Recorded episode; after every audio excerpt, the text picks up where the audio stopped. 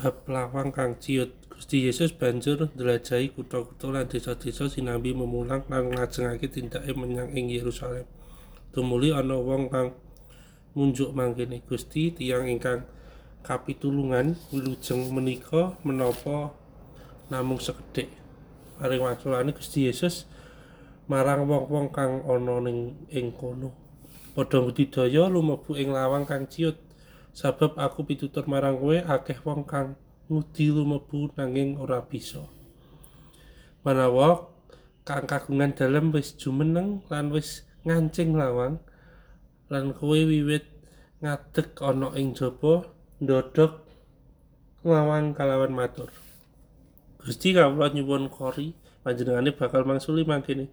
Aku ora ngerti kowe iku saka ngendi. Kowe bakal matur kawula sampun nate sami nedha lan ngombe wonten ing ngarsa paduka. Serta paduka sampun paring piwulang wonten ing margi-margi ing kitha kawula. Nanging panjenengane bakal ngandika marang kowe.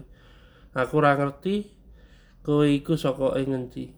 Padha sumingkira saka ing ngarepku eh wong kang padha nggawe piholo ing kono bakal ana panangis lan keroting untu. Samangsa kowe bakal padha weruh Rama Abraham lan Rama Iskak sarta Rama Yakub apa dene sakabeh nabi padha ana ing kratone Allah.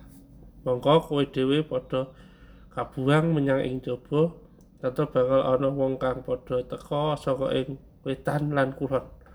Lan tuwin saka ing lor lan kidul padha bakal linggih mangan ana ing kratone Allah.